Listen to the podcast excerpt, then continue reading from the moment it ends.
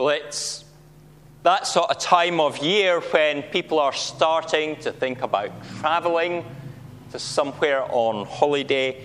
And uh, maybe some of you in the past, has anybody been to Corinth? No? Anybody been to San Francisco? Yeah? Yeah, a couple of folk, few folk. 20 years ago, in my old guise of being a scientist, I attended and presented a couple of papers at a, a military technology conference uh, in the San Francisco Bay Area. And I didn't know what to expect from going there. From going to this place that has the second highest density of population in America after New York City.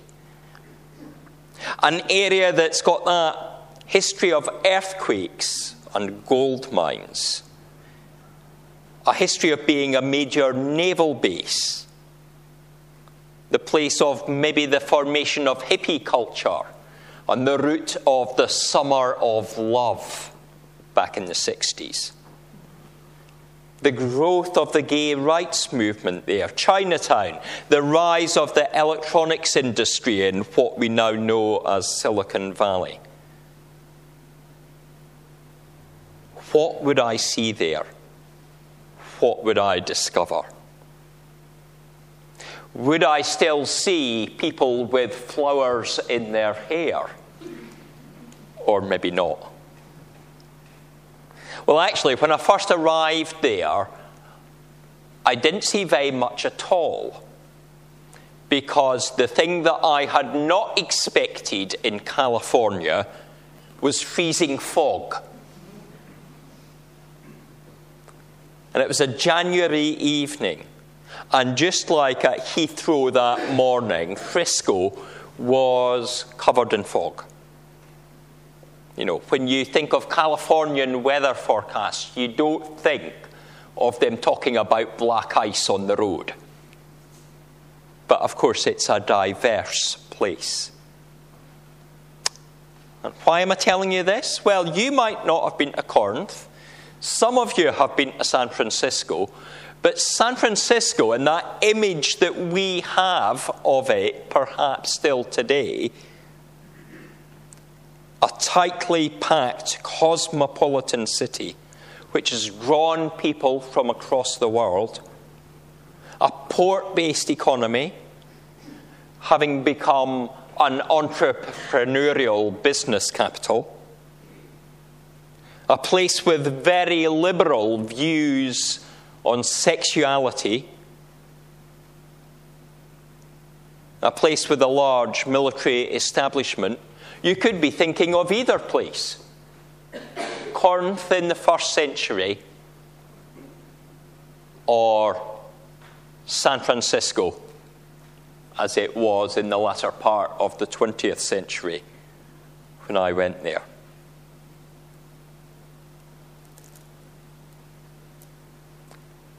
And in that same vein of thinking these are kind of similar places, you might think of how hard it would be to evangelize in that community. Or maybe to establish the very first church there. But Paul had been to Corinth. He'd met people and shared his faith. He had told them of God's love and that Christ had died on the cross for them.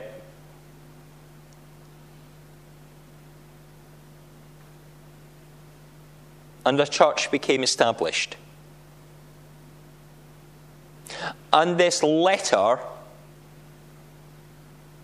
is to that church. But it is also to us. Because this is a letter to all who call on the name of the Lord Jesus Christ. This is a message for each one of us who have already come to faith.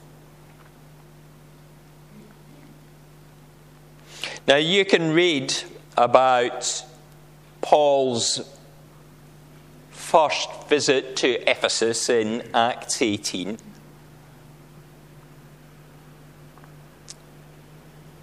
But you can also see in the book of Acts what Paul had been through before getting there. You'll see he actually arrives in that city a bit of a, a broken and a bruised man. He is an apostle, but before Corinth, as he shares the word in the places that he's been to, there have been arguments and riots in the street.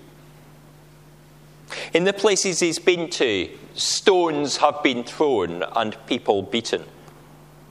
He's been chased, indeed hounded, out of towns.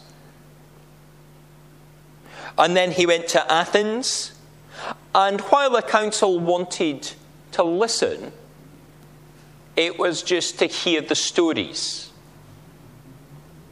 not to really have open ears and think about what Christ had done for them. And so Paul walks away from Athens and comes to Corinth. And so the place that he is writing to is a place that he has visited, but a place where he sort of regrew in faith. It's a place where people do start reconnecting. Where the gospel comes to first Jews and then Gentiles, where despite all the difficulties, hearts and minds are won over, and a home is given that he can preach and meet with others. It's a time and a place of regrowth for Paul. And it's a place that he spends 18 months. So he's writing to a place that he really loves with his heart. He's writing to a people that he has known. He's writing saying, You know what God's word is because I shared it with you.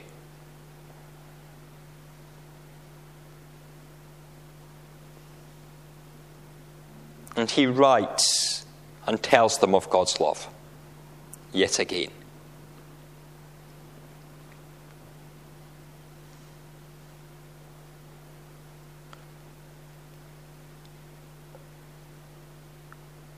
It's clear, I hope, as we go through this summer,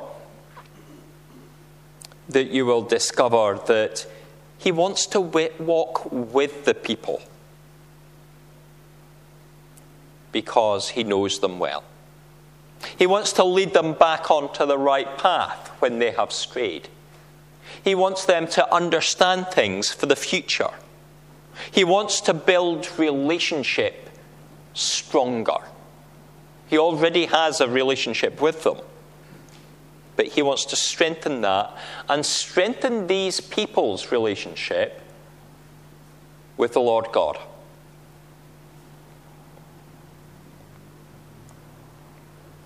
And I think the method of that walk, the whole purpose of the letter, comes out in these three verses that he opens the letter with. He identifies it initially his own calling to be an apostle. Now, an apostle is more than a messenger, more than simply somebody that's telling a story But an apostle is a representative of God or a delegate of God. Someone who is able to bring more than simply a story, but is able to bring it alive. And it's like the role that we might think of of an ambassador for, to a foreign nation. You know, an ambassador does not simply host parties and hand out Ferrero Rocher. It's not as simple as that. The ambassador is there to protect our citizens when they visit that land. They have to speak up for what our country is about. They seek peace and cooperation between the nations. That's what the apostle is doing. They're seeking to tell the good news, to say this is the story of Jesus and the hope that we can have in him. But Paul demonstrates his purpose by mending relationships by bringing people together, by engaging with individuals and saying, I know your concern. This is how we might move forward. This is how we can be stronger.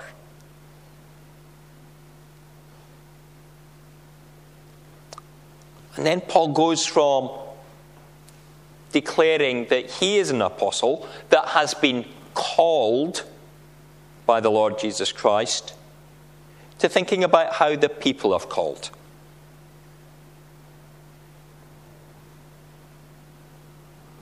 Although Paul was the storyteller, the preacher, the mouthpiece, he stresses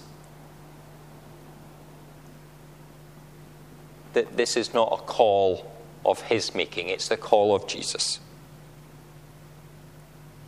And it's a change. And it's a change that Jesus makes in all people's lives when they confess. When we bow down and confess, as we have sung, there becomes a change. And the people are sanctified. They, we, the church, are holy people. Now, I know from conversations that I've had over the years, in this place and other places, that sometimes the word holy is not something that we like to think of for ourselves. We're quite happy to say you can't see it because it's in black on black, but it's his holy Bible. Yes, the Bible is holy. We might think of the church in general being holy, the one holy Catholic and Apostolic Church. But to think of ourselves as being holy, sometimes we push that concept away. But the believer is holy the believer is a saint. You are saints. Not because of something that you've earned, not because of a miracle that you have done, not because you're perfect. I hate to say it, but you're not perfect. Neither am I. It's not about being good, it's not about doing turns. It can't be earned. But the holiness that we have is a gift of love that we receive when we bow down and confess that Jesus Christ is our Lord.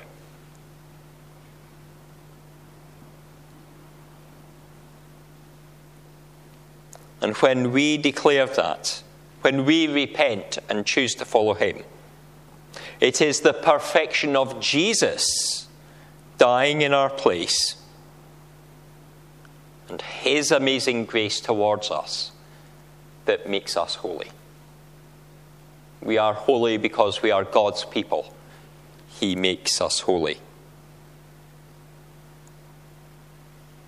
And He calls us to be that holy people. And so much of the letter that we will find is about are we holy in the way we live our lives? Do we declare our lives in thought and word and action to reflect who we actually are called to be. The people that we can be, holy people, right with God.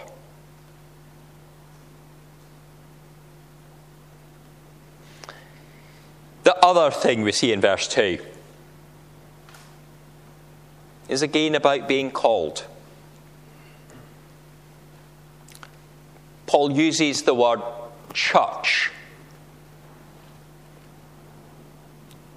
Ecclesia is the word.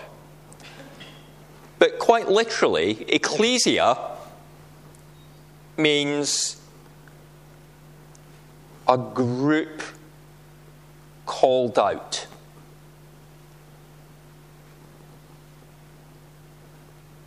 A group of people called out. And that's what the church is. It's not simply a gathering, but it's a group of people that are called out, called out of the world to be together.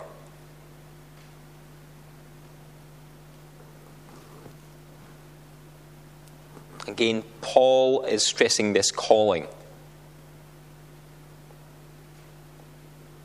That God wants you, God loves you. God wants you to be together with other believers.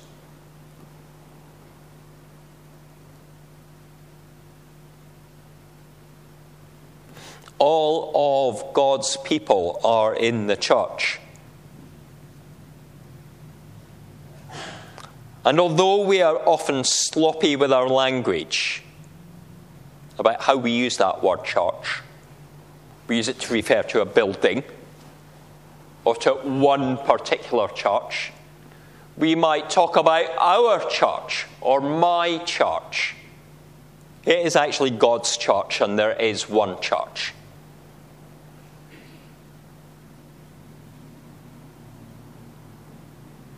There is no uh, John Cleese and the two of Ronnie's. I look up to you, I look down on you. There's none of that. We are one church. The church is one church, meeting in many different places, expressing itself in different ways. But it is the people called out called out of the world to be God's people and to, go, to do God's work. And this letter is addressed to all of us.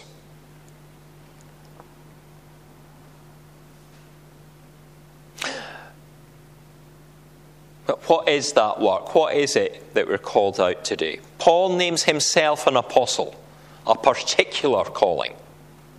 But our calling is to be the church, to be Christ's body. And we are to be the body that is equipped by the Holy Spirit. And we are to be the body that engages in God's mission. Not the church's mission. It's not ours, it's not for us to choose. It's not the world's mission. But it's God's mission that we are to be a part of. Seeing that all come back to the Lord, that all have a chance to hear the word all have a chance to know His love. All to have a chance to experience grace and the mercy that God has. Our context is not Corinth. Our context is not San Francisco. But it is our community where we live. And so we must bear witness here, remembering who we are. And we do this not in our strength, but we do it knowing that God's grace is with us, that the Holy Spirit will guide us, and that the Lord wants us to know His peace.